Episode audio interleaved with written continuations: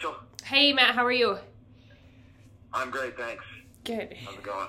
Yeah, good. I'm um a little bit under the weather, so uh, I'm gonna try not to do too much Oh, coughing and hacking uh, during the call, but Yeah. um, otherwise, yeah, things are good. Um, awesome. And you you've got a few minutes? Oh, I do. Yep. Okay, great. Um, Absolutely. I've got- well. No, yeah, thank you. I think it's uh it doesn't seem to be COVID from testing. Um, so I think I've just got whatever flu cold is going around, which Oh shoot. may not be much more pleasant. I don't know, but um, Yeah. Right. Right. yeah. Um, and you had a, a good break. I did have a nice break. Yeah, I, I was able to fly home. I skipped Dresden, which is always really hard. I don't like uh, missing the races because they're they're just they're a lot of fun. but uh, I got home, saw my folks, had my floor ground and uh, up at my house, my concrete floor, had a bunch of some stuff done, and flew on Christmas Day. So that was uh, uh, surprisingly packed flight. Yeah. Huh.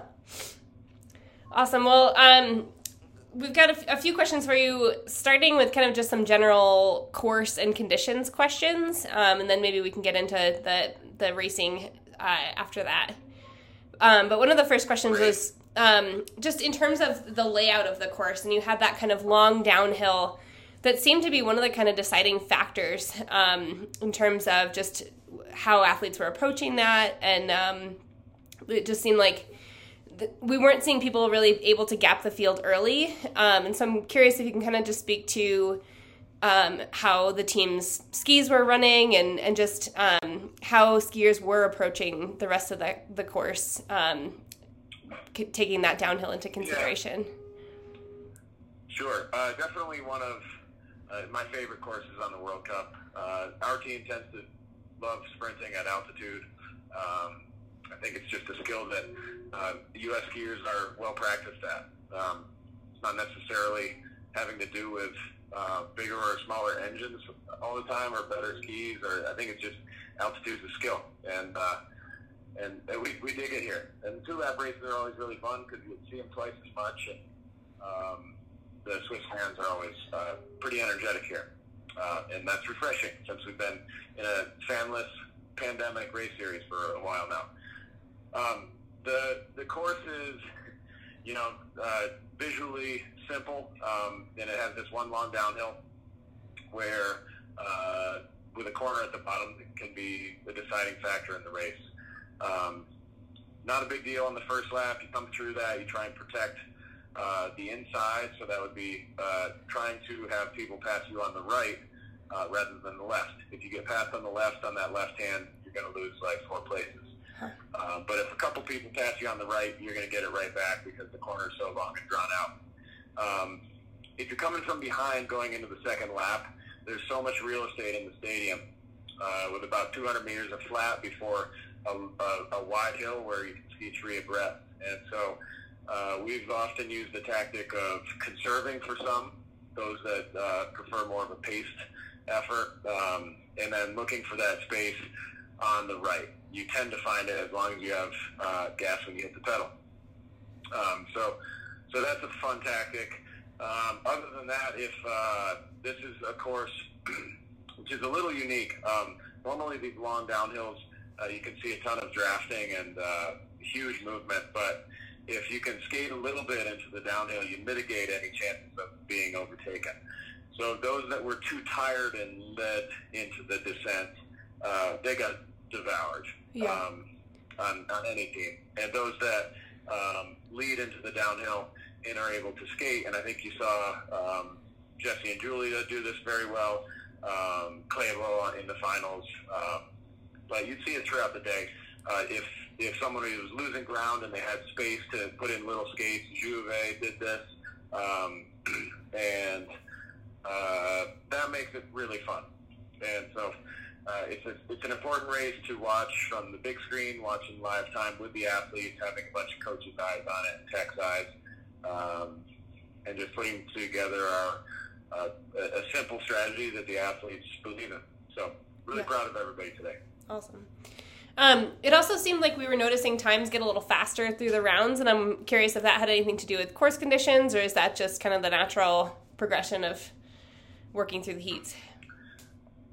It's a good question. Um, I, I, have to say I'm not really sure, but I think it's uh, often the case that uh, lucky losers might come out of the first couple of, of quarterfinals or first semi because you have lower bib numbers there generally, but um, at altitude, uh, it's all over the place. You have heats that are pacing it uh, pretty casually. I think we saw some of the earlier heats um, playing cat and mouse a little bit on the first lap. And if you do that for um, just 10 seconds, uh, you won't be a lucky loser heat. So um, it's been now here um, where we saw lucky losers come out of the fifth quarter today um, to bump Kevin, who got a lucky second lucky loser spot from the fourth quarter.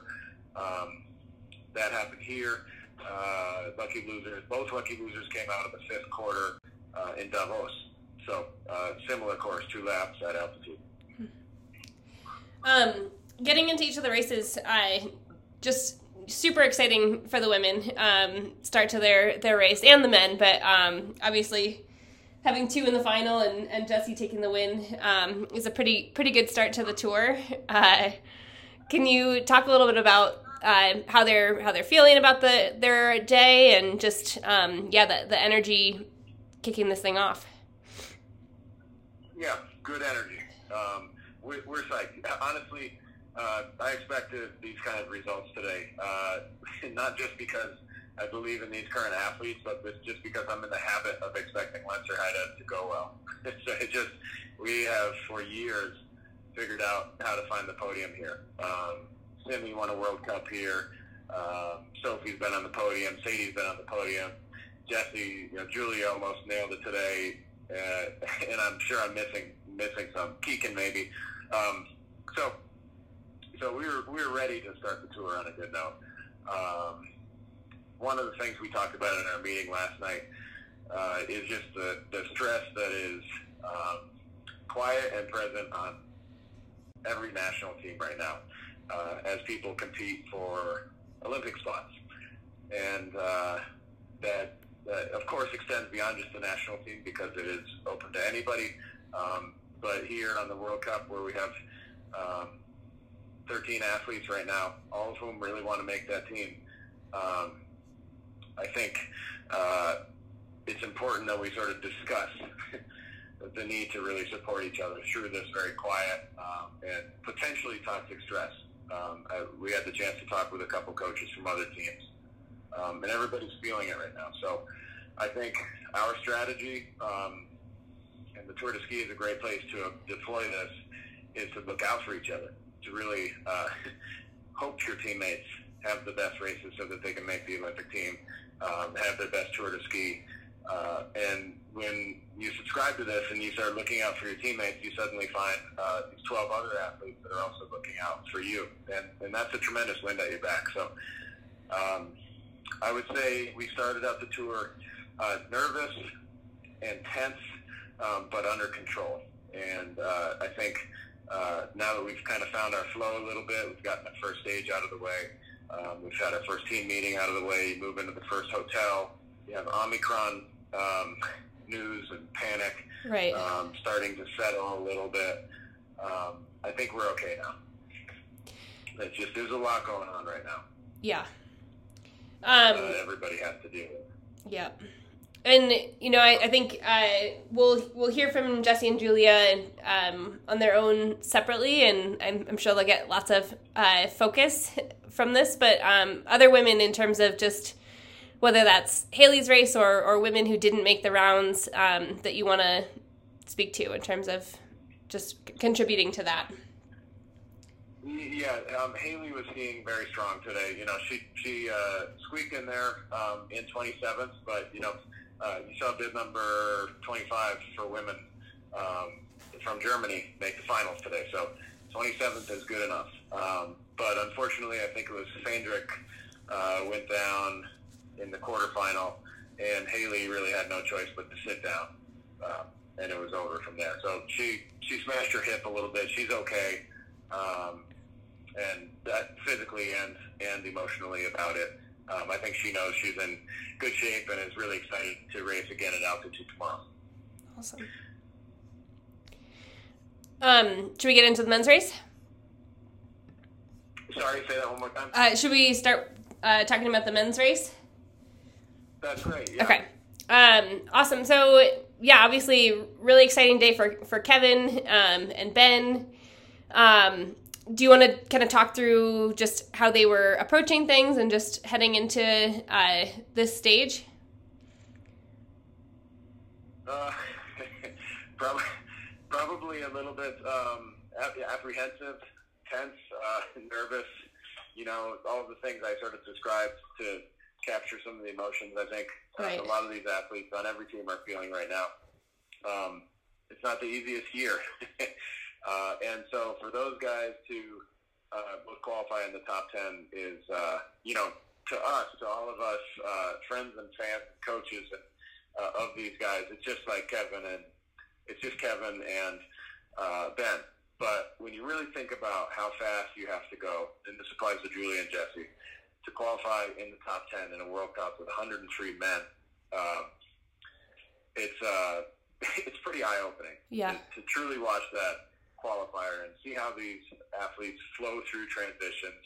Um, this just you know fluid pouring through a course.